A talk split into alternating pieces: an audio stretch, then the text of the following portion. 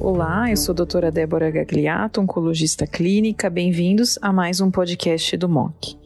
E hoje o podcast vai discutir sobre as recomendações de dieta, atividade física e manutenção do peso. O que o oncologista precisa saber para recomendar à população geral.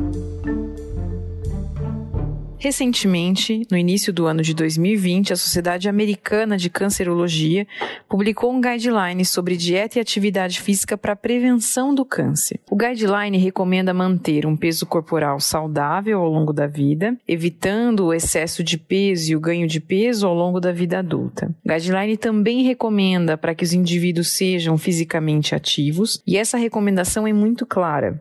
Os adultos eles devem praticar 150 a 300 minutos de atividade física de intensidade moderada por semana ou 75 a 150 minutos de atividade física de intensidade vigorosa por semana. Claro que aliado a esses padrões, um padrão de alimentação saudável ele deve incluir alimentos ricos em nutrientes em quantidades que ajudam a alcançar e manter um peso corporal saudável, uma variedade de vegetais, verdes escuros, vermelhos, laranjas e legumes, frutas, especialmente frutas inteiras e com uma variedade de cores também, e grãos integrais. Além disso, o guideline recomenda não ingestão de bebidas alcoólicas e em pessoas que optaram por beber álcool, essa ingestão ela deve limitar é, a não mais que um drink por dia para mulheres e dois drinks por dia para homens. Em câncer de mama, nós sabemos que o ganho de peso durante a vida adulta e o excesso de gordura corporal, ele aumenta o risco de neoplasia de mama na pós-menopausa.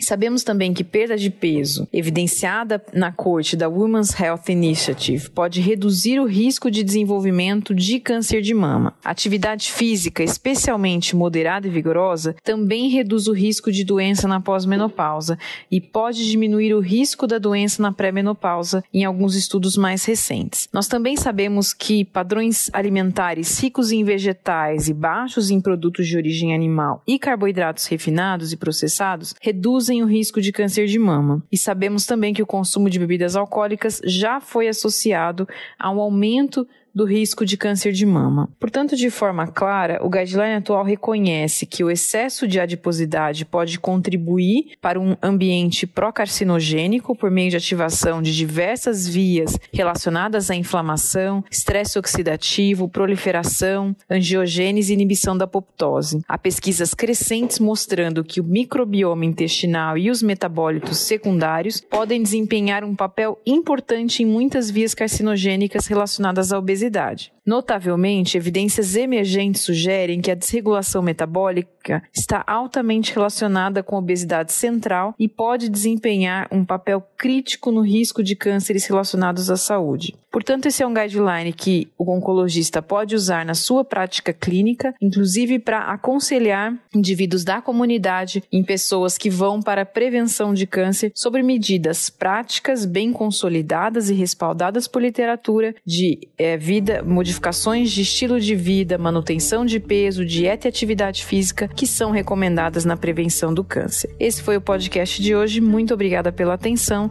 Siga o MOC nos principais agregadores de podcast e receba notificações sobre novos conteúdos.